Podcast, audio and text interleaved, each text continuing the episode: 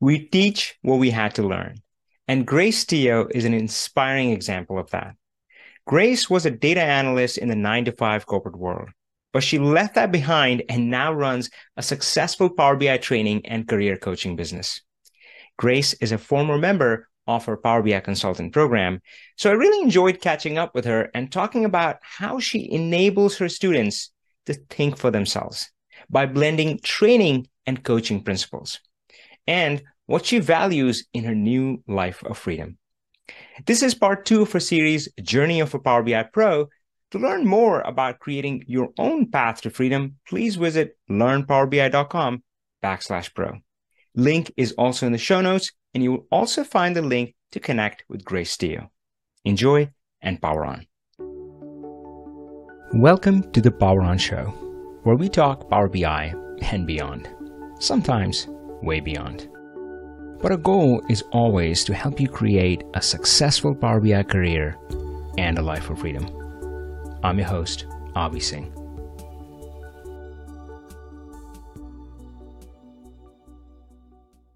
I, I can't think of a better person to start this uh, adventure. So, uh, well, folks, welcome to this. And uh, I'm super excited to be talking to Grace. And we're going to cover it roughly in three parts you've probably heard me talk about this. Our kind of philosophy around the way we approach life really is do what you love, make an impact, and create a life of freedom. Uh, so, Grace, let's uh, kind of dive in there. Tell me, what do you do? What do I do? Uh, well, I now train people to get insights fast reliably and flexibly from their dashboards, right?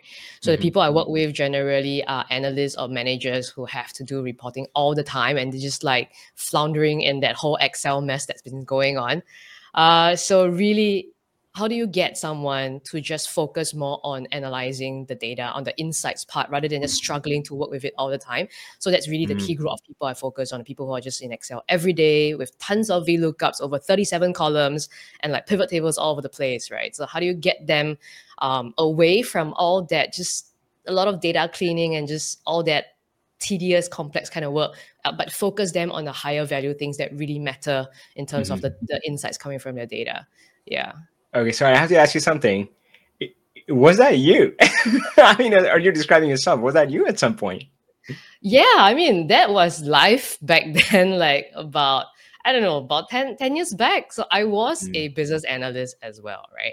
Um, and back then we were managing like about 2 billion worth of like revenues uh, in Singapore wow. dollars, right?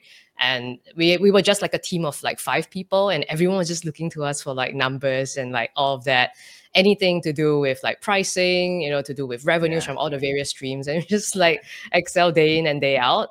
Um, and it's kind of painful, right? Because what happens is then somebody does something, they've they, we are using the same set of data, but mm-hmm. we are all generating different cuts of it, right? And we're doing so much duplicate work.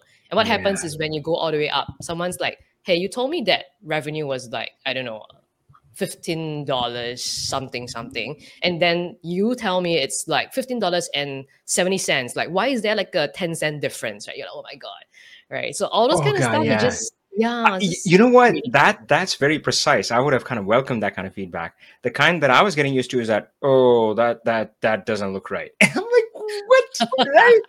oh man, and yeah. All right, all right. So so that's that's great. Um i love that and i of course i do that in a way myself like we're trying to you know kind of uh, teach what we had to learn right? But uh so i know you do in-person training and i think that's where you started. But i have heard a lot about you from your online training and the bits and pieces that i've heard really blow me away. As as i as i have seen it is unlike any other online training. So for one, this is live training. It's yeah. not recorded. Tell me a bit about your online class and and tell yeah why why what makes it unique. It, it's very different. Tell me a bit more about how you run the online class. Um, uh, yeah. Mm, mm.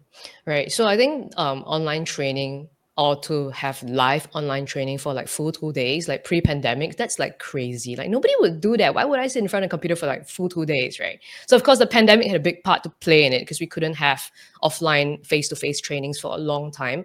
Um, so then, you know, it definitely was the, the the kick you know the pivot to then do and offer online trainings but i think the challenge that a lot of us have experienced right is like even just like a one hour meeting on zoom that's like so energy sapping and people are distracted and they're moving all over the place um, and if you've had any online learning live learning done before you, you might be joining i don't know a group of 20 or 100 people and you're just wow. left kind of you know figuring out where's where is where you're supposed to click what's going on and once you're lost you're pretty exactly. much lost. That's what I was thinking. Over. That's yeah. hard enough in a live in-person class and online if you're lost. Might it's, well yeah, it's yeah, pretty much game over, right? Because there are the the kind of non non-technical trainings. So yeah. kind of you could still latch back if there's something you could like catch back in. There's a topic you moved on, you could could, could, could follow, right? Mm. But for the technical pieces, you know, in Power BI, it's layered, right? It, it just builds and builds and builds. So I think that was one of the key considerations when we redesign our trainings for live virtual trainings was how can we yeah. create this environment where everyone feels that they can and have that confidence to be engaged to understand and also to follow on every single piece of the way right so we're like okay if we have that what's really missing yeah. and what we realize is that there's a lot of that there's not enough feedback so feedback is coming mm. to I, actually can i can, can i just interject for a second? I mean if i would have heard this some time ago before i met you i would have said that's crazy. That's a pipe dream. It's never going to mm-hmm. happen. But now i know it's possible. So so yeah tell us. So so feedback is a key piece. Tell me more about that. Yeah so feedback is a key piece right? When when you when like for, as you are learning and you make mistakes you need to know that where you've gone wrong or where you're lost at right? So what happens is then in a lot of online trainings if you're using zoom or the like large platforms you can't give that feedback to the trainer. The trainer only can download in one direction. You could, yeah. you could type in a chat box, or you could, I'm sorry, we have a problem. Can I share my screen yeah. with you? And then but, the whole group as, of like 50 people. Yeah, but as a, as a trainer, I mean, that's almost impossible for me to handle in in a live class, right? I mean, somebody raises a hand, God, I, I mm. mean, to help them, I mm. have to disrupt the whole session. Yeah, it's it's challenging. So fe- mm. Uh, tell me more about that. Like, have you changed the way you're getting feedback, or have you changed the way you're responding to it? Now, I think that there's two things. One is a technology-enabled solution. The other one would be how you use the challenge or the problem that the person faces in so that to further the learning of the group, right? So I'll, I'll handle in the two parts, right? First mm. is a hmm. technology piece, and that's when I had discussion with my brother about all these headaches of trying to do online classes, and he was like, "Have you considered virtual machines?" Right? So for now, all my classes, be it face to face or virtual ones, everyone logs into a virtual machines for all their hands-on exercises. And right? you set them up, right? You set yeah. them up; they're ready to go. They're pre-configured. Exactly. you just log in. Yeah. They just log in with the credentials that we give them, and then they will have the same exact. So you don't yeah. even have a difference in the versions of whichever Excel or Power BI people are using. So you have a little bit more control in that sense. But what happens is mm-hmm. then I have a whole screen here eight screens at one go and you can see everybody's wow. where they are. So at any point in time, you don't have to keep asking like, "Where are you guys? Are you done? You know, are you already?" Yeah. You know, you just see and where you can see so, people. So wait, you said eight screens. Is that what you cap it at? Is the class capped at eight? Yeah, eight people. Yeah, yeah, for online virtual trainings, we cap it at eight, right? Because then yeah. you want to have the ability to look at where everyone is, but also yeah. that size is a great size for people to interact, to contribute. So if you have a huge group, people will be, "Oh my god." You're going to hold the whole class back, right? But if you have yeah. a small group enough, it's more like a chat. It's a two-way conversation that then yeah. encourages people to be curious or to contribute, you know, yeah. to not be so like shy about things. Yeah. so, so that, that works both ways. Yeah, that that's brilliant. But let me just say one thing. Um, sometimes companies approach me and we're talking about classes and i try to ask them like what kind of class do you want like what's the end result you want right hmm. sometimes mm. they just want like an overview. You know, it's like, yeah, we just want people to kind of get to know a little bit Power BI and so on and so forth, right? And that's great, right? Hmm. What you're talking about is different. What you're talking about is you want to deliver a class where they walk away with those skills and with the hmm. confidence of to use those skills. Now that's that's a high yeah. bar, right? And that's why I guess the virtual machine, the environment, the, the small class size uh, that sounds amazing. Is there any other element which you feel differentiates or makes it special, or, or which you have had to add or introduce as you uh, developed? Now, I'm sure this must have like took a few iterations, right, for a few trial and error, right? So, mm. so tell me if there are other elements which you have introduced or added to the system.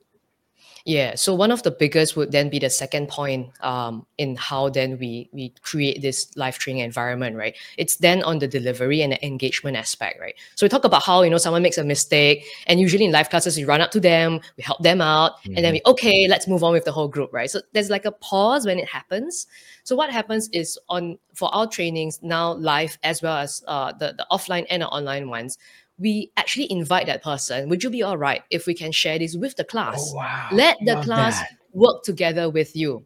Right. Yeah. So then it happens so that there is a real so error that needs help. They can see that person's screen. Exactly. And now they're together rather than everybody else is waiting. Exactly. Oh, that's brilliant. That's yeah. just brilliant. So you, so you, invite everyone to troubleshoot yeah. together. So everyone tries to contribute, right? And then that's where for the facilitator, it's then to kind of coach the group you know oh, so for them it's the first time they're looking at it and you're like you know guys it's not about the formulas it's about your thought process right? So that brings me to the whole big point about our the way we design our trainings the way we deliver them. It's always about coaching people. It's not telling them you click here you click that you do this you do wow. that you type that and ah there you get it. No it's it, we what? always start every example with like okay guys this is the start point. Tell me where's the end point you want to go Okay, once you're able to do that, can you conceptually break it down for me? Don't tell me the formulas, don't tell me the buttons. Just tell me if you could wave a one, how would you like it to look like each of the, each step of the way? Then and only then do we say, okay, you know what? I'm your Google right now. I'm going to tell you exactly how to execute your steps, but you came yeah. out with it yourselves. Yeah. Well, man, that's blowing my mind right now because I think a lot of us think of technical training as that how to steps right? Oh yeah, to, to create a chart, I need to click here, do that, to, to do this, right?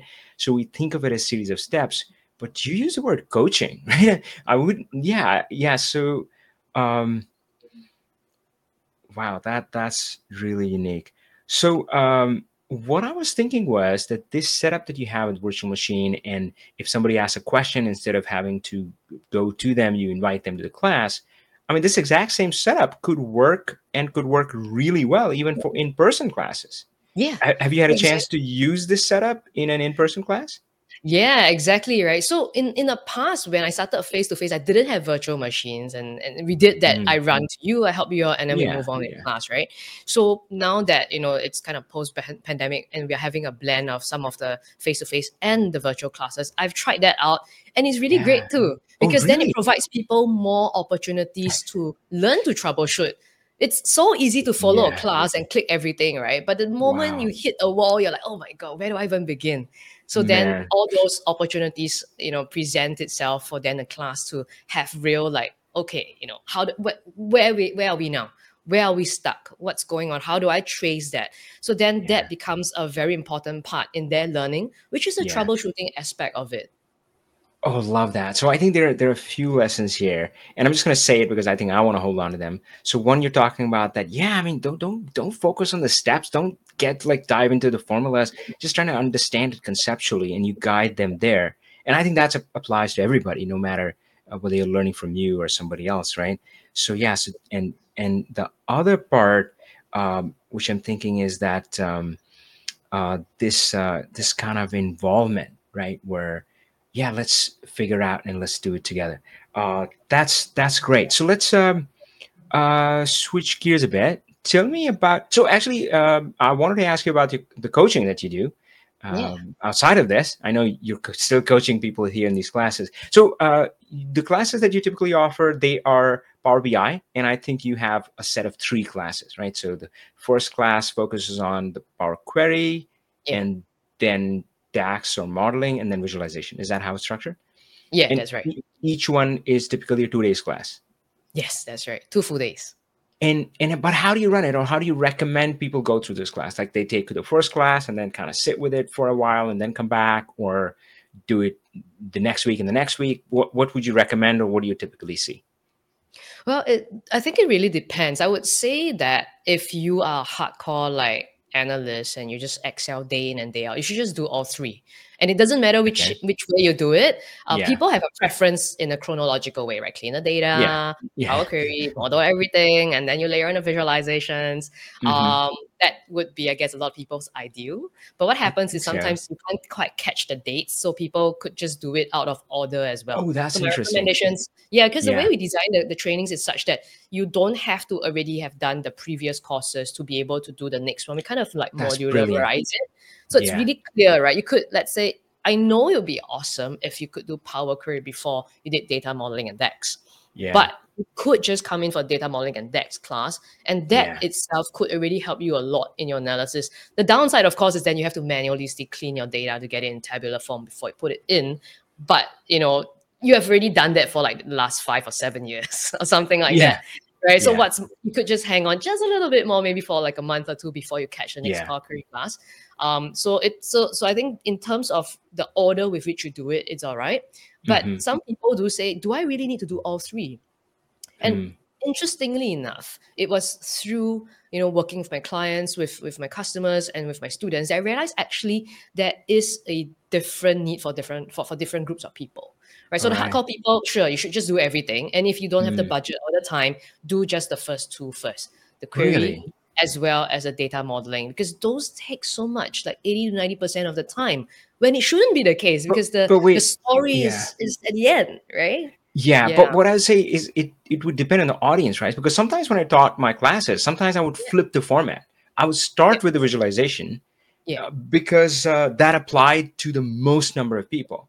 So I would have that set Hmm. of class, and then I'll move to actually Power Query. So in my mind, you know, visualization kind of applied to the whole bunch of people. A lot of people interested in creating reports, consuming reports, that sort of stuff, right? So I would start Mm. with that, then go with Power Query, which applies to a smaller set.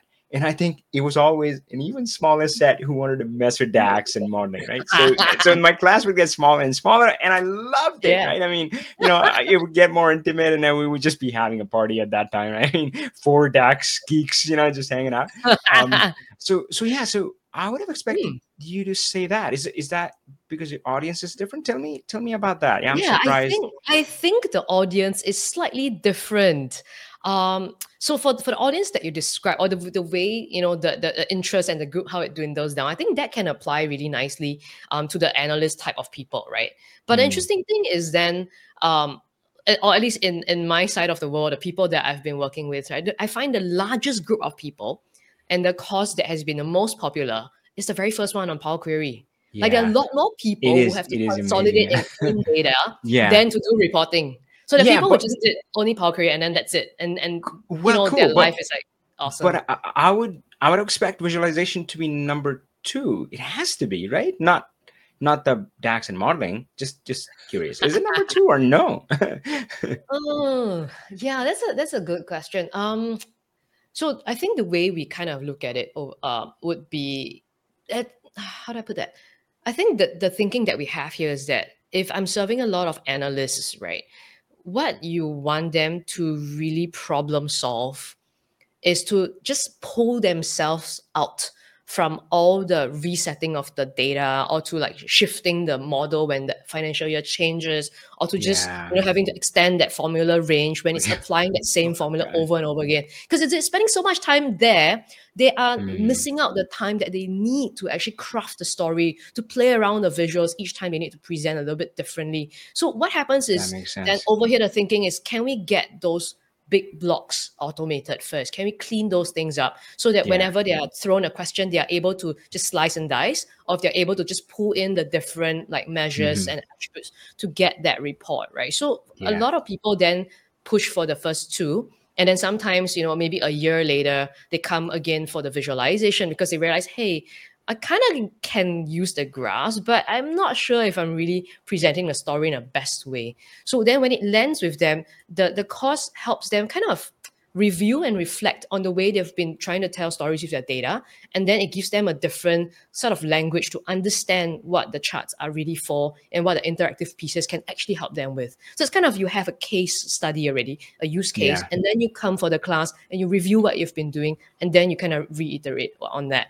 Yeah. So kind of, I, I don't know, maybe it's the way with maybe communicated I, by I think users. and- audience is uh, is slightly unique. I mean, it's it's more kind of data analyst and so forth, and and and I think that totally makes sense. I'm thinking, and of course, I, I when I walk into organizations, they have this wide spectrum, right? They have the typical users like, oh, I'm just going to kind of use this report, maybe create a few reports, and then mm. fewer people who are kind of going to be designing models and stuff.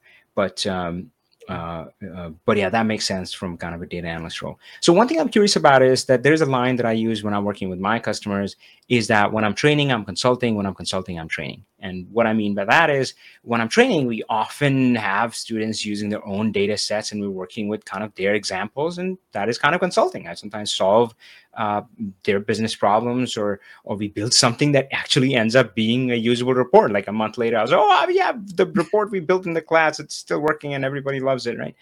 Uh, and of course, the flip side, when I'm consulting, I don't know, I feel I, it somehow comes, I can't help it at this point where um, I, it, again, I'm like I'm doing the knowledge transfer, right? I just so I, I walk them through something, something that I did. So and, and at some points I would have them kind of almost looking over my shoulder, or I would be looking over their shoulder sometimes. So uh, I wonder, have you have you had that? I know sometimes, yeah. Does does that blend a bit for you? So just training sometimes turn into consulting, or vice versa. Mm, mm. I mean, in terms of let's say uh, projects, right? That does happen. Like we start with training and then people want, you know, us to go in hmm. for like consulting and sometimes we do consulting and people want to come in for training as well. But the interesting observation I have, it's it doesn't happen very often. Really? It's really strange. Yeah. So so yeah. that my at least my hypothesis, right? Um the people who do our trainings, uh so far I think we've only had one or two groups who then said, let's get you on for consulting because then they mm. want to shorten the, the the time to create the full full thing. Um, so that's one, right? But most people know they're really happy with what they have from the training and they're able to implement yeah. most of it back there, right? So that's for right. us, our trainings, um, we don't do customized trainings because the idea here is that we want to focus you on the basic principles because yeah. You can't cover all possible scenarios in a training right? So what we want to do is first principles. If you understand exactly. right, you're able to apply to many, many parts of it. But Makes sense. to kind of still help people bridge that gap, after our training sessions, there's always a complimentary 60 minute personalized coaching session one on one. Right. Wow. So the idea is you you you learn That's what you with need. every student, a one on one 60 every minute. Single one, Man. every single one. So long as you register for it, uh, so long as you register yeah. for training, you have that complimentary, make use of that, right? So you learn, you go back, you apply, you hit the walls, you ask people, you yeah. ask Google, you ask ChatGPT or whoever, right? Yeah. And then you, if you're, you're still stuck, you bring those questions in, and again, we'll coach you through it, right? So again, it's not like a consulting where they bring it and we solve it for them, but we kind of yeah. work together, you know, to coach them to kind of see where it is. So uh, again, it's always a concept. A lot of times we realize people stuck thinking about the concepts so once we kind of coach them through, a lot of people can move forward. But where they're still stuck, it might be a really a technical um, gap in that sense. Then sometimes, um, if I know the answer, we we will share it. But if we don't know, then we will Google together and we'll figure out something. And I love that spirit. Work it out yeah. as well. Yeah. Oh so man, that, that's, how I, that's how we blend. Yeah.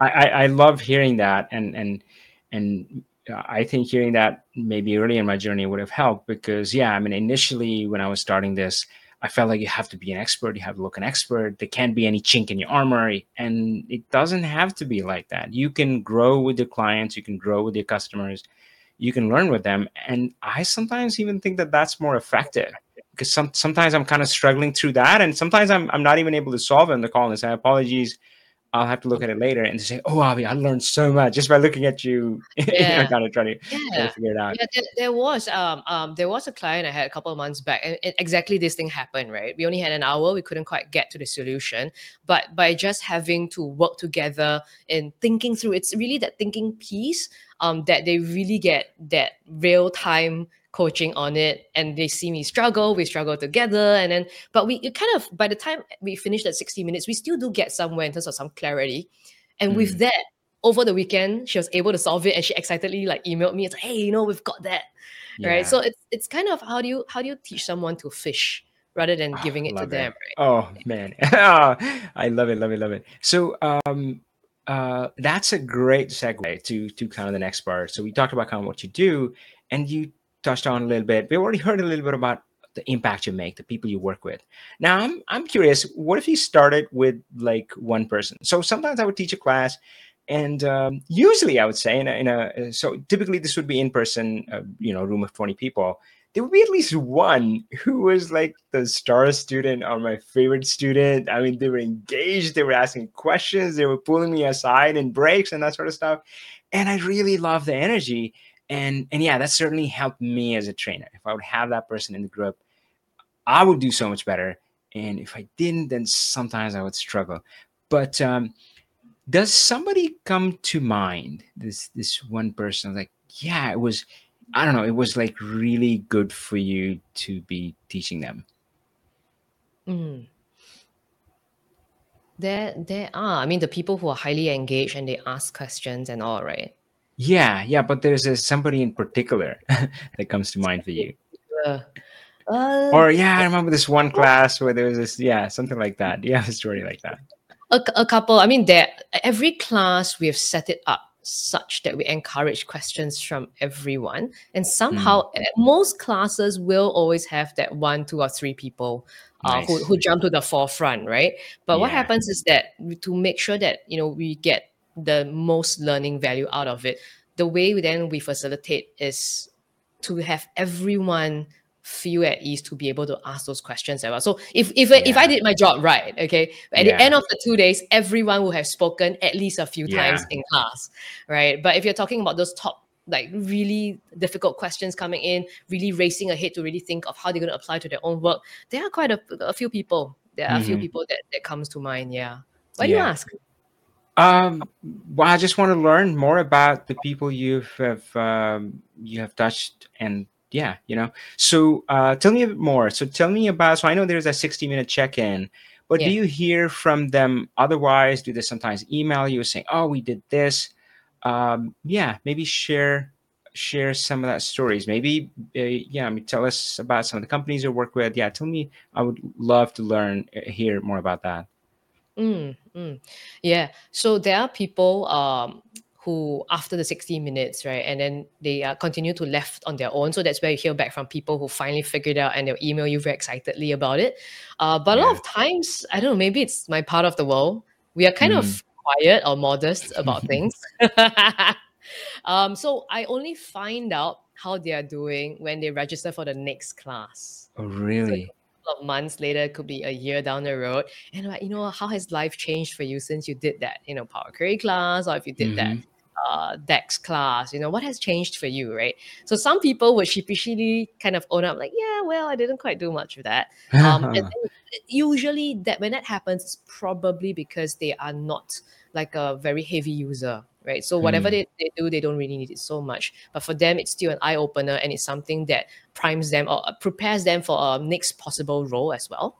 Yeah. Right. But then there are others who then say, Yeah, you know, I built out this whole dashboard for my Yeah. group. And you know, now I've really transferred to another team, but the other the old team is Mhm. still using it. So they'll tell you all of that. Uh, but usually it only happens uh after you know, when I see them again, or like for some of my clients, bigger clients, um, when I've had to go down to their office, um, and then I run into people along the way, and I'm like, hey, how's that going? Or if I meet with some of their their bosses, and we catch up over coffee, and it's like, hey, you know, how's it going? You know, has Yeah, anything yeah. for you guys?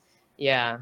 Oh, that's incredible. That's incredible. So I, I, I will- say that, folks. Uh, um, you know, people do not seem to be shy about leaving five star reviews for Light.lab. So if you go to light.lab.com, there are tons and tons of reviews where they're saying really amazing things. So that's that's great. That uh, um, you know, yeah. I mean, obviously, Grace, you're you're hearing it from uh, them in some forums and some settings, but uh, yeah, they're kind of doing it online too as well.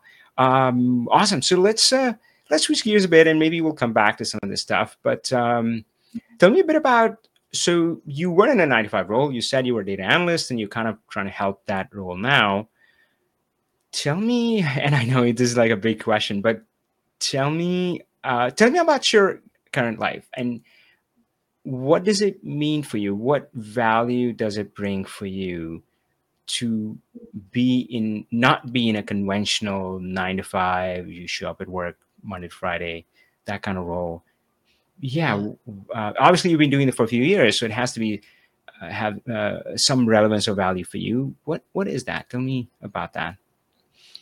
So I think the biggest thing uh, that I'm really thankful for every day right now, right, having made that transition, uh, th- there's this Chinese word that comes to mind, right, and and I'll translate it, right. So the Chinese word that comes to mind is 甘愿.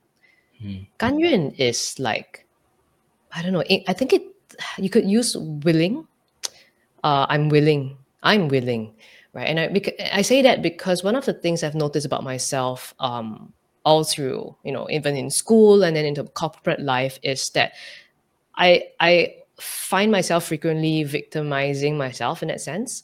Sort of like yeah i don't want to do this. I don't agree with that. Like oh this is a stupid policy thing. Like why do we have to keep doing that? There are a lot of Mhm. things that i don't get to choose. Mhm. um, and i just have to do it as part of my role yeah. right? Um, and I have to show up because you know I have to go to office. I am expected to be there. You know, I have to turn that deck Yeah. around because I need it on Monday. I'm burning my Saturday for it or something like that. I'm like doing my late nights, right? Um, I think there's a lot of, and I think with that, that builds a lot of resentment as well. It, and the resentment isn't quite directed at anyone per se, but at some point when I really investigated, it's directed back at myself.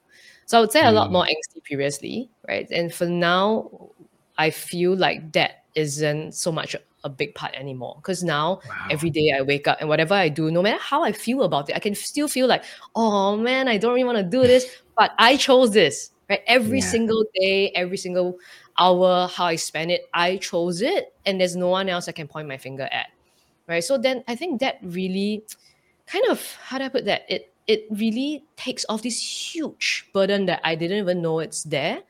Um, Mm. and it makes me a lot i think it- there's a lot more peace in that sense right? because i chose it it's it's it's coherent it's aligned it's authentic with my choices right so for example now like i could you know take like uh i don't know like a month off right and i could spend two weeks with my family in taiwan traveling and then another two weeks on my own and i could go for classes in terms of my Mm. personal development or i could do a coaching class i could fund it myself you know because people might think that you know you're doing an analyst role why are you going for a coaching class we're not going to sponsor you for a coaching class right but Mhm. for me it's like you know what i see this as how do i create more value is when i'm able to blend two very different aspects right very technical training very technical kind of uh, knowledge Yeah. realm but with a more people soft part right how do i put that together create something new and this freedom you know Yeah. to kind of learn or to experiment i think all these things add to this whole thing of willingness right i'm willing Wow. I want this,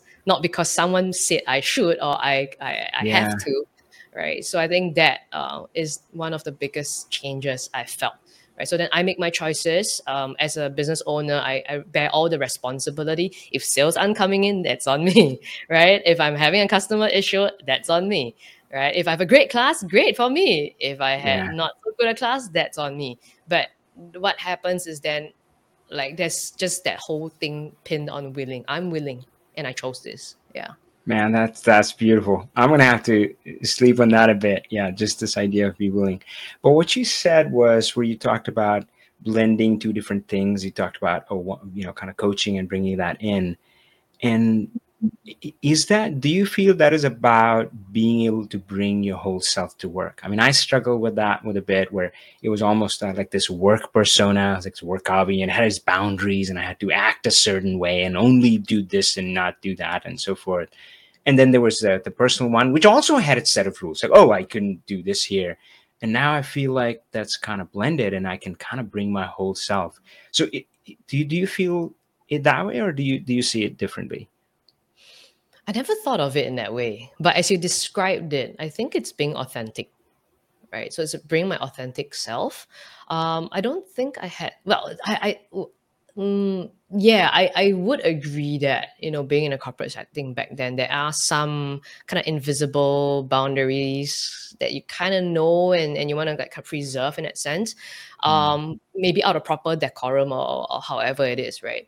But I think really then running my own business, um, then it's really showing up and bringing the whole of self as you said but being authentic because then you know what i'm interested in and what i believe in that will help Mm. people learn. I can bring that. I, I can make that decision to put that in, right? And then I let the data speak for itself, right? I look at how the people respond in class. I see the feedback that they give at the end of you know the surveys or even the Google reviews, and then that would then be good enough to know you know should I do something or not. And that's different from having to clear many rounds of management or having to work with the different Ah, departments just to decide how we want to do something you know so i think um, there's some merit or some benefit to just being a small outfit compared to being in a large organization right because then when you're a large organization there's a lot more things you have to be careful about not to say you should be flippant as a small team or a small uh, Mhm. business um, but i think the the time to feedback to try out the different things of what feels right um, Yeah. for me uh, in the best interest of the learning experience we can we can like do that right so there's a lot less um, i would say restrictions um, Mhm. in then trying to be authentic or trying out things that i believe um, can work Yeah. yeah Yeah. So that's incredible. So I wanna I wanna pull on that thread. You mentioned coaching, and you have been coaching people, and uh, so of course we are kind of in a, a similar role there. So we have our group coaching program. We call it Pro Plus, and where we um, you know essentially coach people to kind of just leave the bonds and chains and nine to five behind, create a life of freedom. Uh, so is your has your coaching been focused on that? So I know you have gone through that transition yourself. You left your nine to five. You you've gone through this journey of being a, a solopreneur. Uh, so has your coaching developed around that, or is it more general kind of career coaching? Tell me a bit about that. Mm, mm. So right now, uh, I've I've only started my coaching journey about two years back, uh, and so I'm still trying to hone my niche in that sense. But the people that I Mm, would love to work with are people who are going through going through transitions. So of course, the people I'd love to work with were people like myself, uh, mm, taking the path less traveled. It's very very daunting. It's really scary, uh, and you'll be wondering. Have I made the right decision, and how do I even go? Where do I even go from here? There's a lot more wayfinding that needs to be done um, early in the transition, right? So that would be the group that I would love to work with. Previously, when I was still part of the Pro Plus program with, with you as well, um, I, I played that role for some of our members as well. So I think the, the the problem comes where we think that someone else would tell us what's the right way. But when we Mm, realize we're out there on our own as entrepreneurs, as business owners, we need to find the way that's right for us. So yeah. coaching conversations help each person to uncover what is right for them and then they take that next step. Yeah. Yeah. So so that would be the group I'd love to work with. I have some, uh, but there's also another group. There's a much bigger group, right? Because then more people are in employment, uh, and then I've Mm, been people in terms of uh, career transitions as well. Somebody who has got retrenched, you know, or somebody who's looking to make a, a different move altogether, or someone who's wondering like, oh, I've got operations background, I've got marketing, but they're so different. What do I do with it? Yeah. After coaching, you know, seven sessions later, she lands a job with a huge tech company that marries the two in a kind of startup thing over there, right? So it's, Yeah. it's helping people to figure that out. Uh, that I've that I've been working with as well. Yeah. I mean, I, I've heard some. Uh, sorry, say again. Major transitions. Yeah, Yeah. I, I've I've certainly heard some pretty cool success stories from you around coaching. Um, so, um, uh, and and this is one-on-one coaching, right? Yes, that's right. And how long does it typically engage for? How does it typically work? Tell me a bit more about that. Yeah, so usually uh, we would have this thing called a chemistry session. So a chemistry Okay. session uh, is is a complimentary session, and the whole point is for the coach and the client to kind of get a sense of each other. It's like chemistry, right? Do you have chemistry with that Yeah. person? Because if you don't have chemistry with that person for the next six sessions or seven, you're gonna Yeah. just suffer, right? You're just gonna Yeah. absolutely hate it, right? So you want to make sure you have that chemistry going. But in that session, it's also for us to kind of um, align uh, both Mm, sides on what coaching is and what it isn't. Right? A lot of mm, people um, in this part of the world still think that coaching is about telling them what to do because they've been seeing all those sports coaches telling them you should swing it that mm. way, you should do it that way, right? Um, and that's a lot of misconception we've had to debunk in it, right? Yeah. Um, so there's a lot of expectation setting, but also a flavor of how coaching is like. So we have a conversation, we explore what the person's looking at, and part Yeah. of that gives them the experience and say, hey, you know, is this something you find useful? Um, you know, are, are we the right people to work with? Yeah. So beyond that, and if they say yes, I would love to work with you, then Yeah. usually an engagement of like about six to seven sessions over, you know, about six to seven, probably every month or every two weeks, depending on the cadence. Um, Yeah. and usually we work through a change that they need support and they want support in, especially something that is beyond their comfort zone. Yeah. yeah. So then we work with them every week. It's a 45 minute to 60 minute conversation, you know, check-ins. Where are you? What have you what have you learned? And then we work on a part that keeps them stuck. So you get the energy and you go yeah. out there again and you create the breakthroughs you need. You come back in again and then we, we do that and we keep that momentum and energy going. So that that's great. Uh, I want to hear more from you about what coaching means. You touched on that. So I know somebody can expect that, oh, I mean, they're going to give me a list of things and homework and check on me. Like, Yeah, do this on LinkedIn and then do this and then do that and then you'll have a job. But it works differently than that. Is it is it very personalized? Is it very customized? Does it vary from customer to customer or, or is there um, uh, again a kind of a yeah tell us a bit about how does it work if it's not if you're not telling them oh do this do this do this uh, mm what what is coaching then? How would a session yeah. typically look like, or how would uh, things progress over those six or seven sessions? Mm, mm. Right. So what happens? Uh, uh, one belief that you will have as a coach, right, is that everyone is the best expert in their own lives. They will have the answers.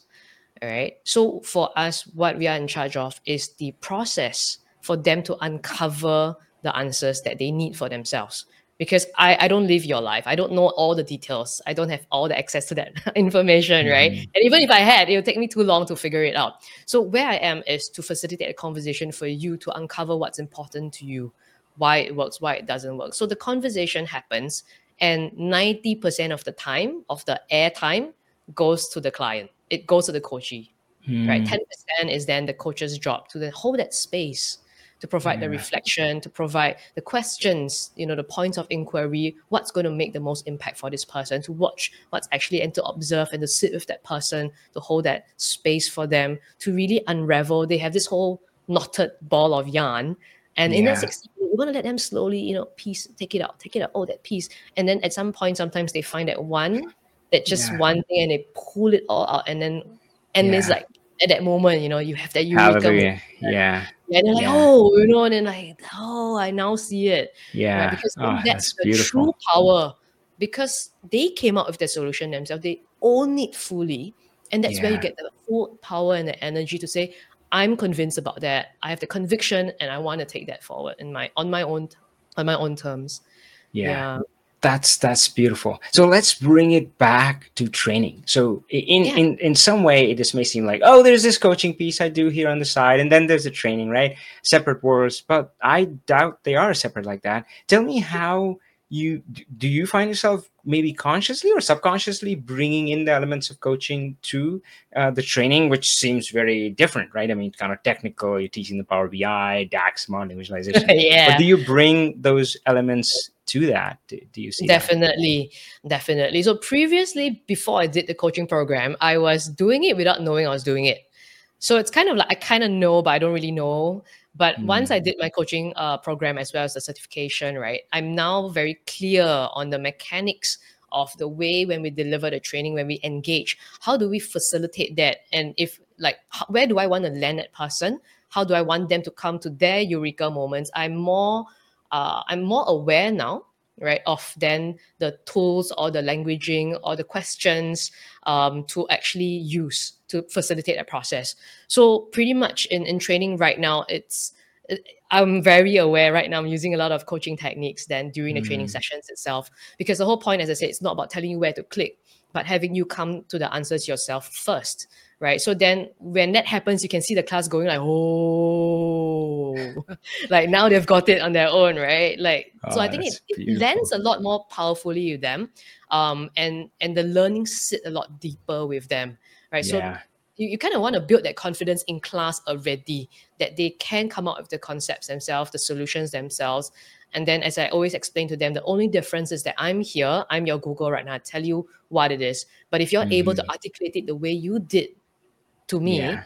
you do yeah. that the same in Google or you do that to your colleagues and they are able to then get you the answers that that you actually need.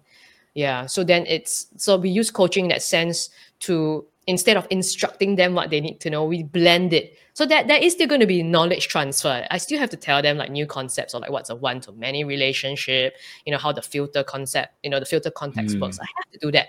But Yeah. once you do that, when you go back to those concepts, how do you trigger recall? How do you get people to talk it through themselves?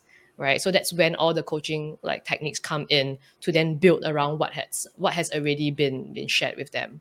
Oh, Yeah. that's that's beautiful, and and and yeah, folks. So uh, that's definitely kind of the idea with this class that you walk away with kind of actionable skills, not this vague sense of yeah, I learned something. I mean, I've heard that people going through classes, um, and and you know, like yeah, I didn't, but not able to implement. Uh, that's wonderful. So uh, so great. Let's uh, let's. Um, uh, so I love uh, kind of asking this question in the end, which is, so you talked about uh, you you kind of were the data analyst and now you're helping them. But I want to talk about the dis- different persona, which is somebody who's stuck in a nine to five job. And as I was, and the challenge was that, you know, it, it, didn't suck. Like it wasn't the worst thing ever. It was actually pretty good. And in a way, I was very thankful for my job. Of course, I'd come a long way being an immigrant and so forth, right? But there was a sense of kind of dis-ease, right, that you describe where it's yeah, just not that control. I mean, I don't have control my morning, my day, and you, but you, you were almost too afraid to dream anything bigger or too afraid to ask for anything more, and in a way, maybe questioning that, do I even deserve that? And all these fears that were getting in the way. So, what would you say to that person, given that you have kind of walked that journey and I'm sure walked through some of those fears? Mm, mm, mm. Well, the quote that comes to mind was what my uh, my my mentor and my ex boss said to me. Right. Um, so so in Chinese, there is like two ways of saying the word regret. Right. Um, one is 遗憾, the other one is 后悔. Okay, I have to explain the difference between the two, right? So the way he said it was this: um, you don't want to, you you will have um, many regrets in life, but you don't want to regret the stuff that you didn't do.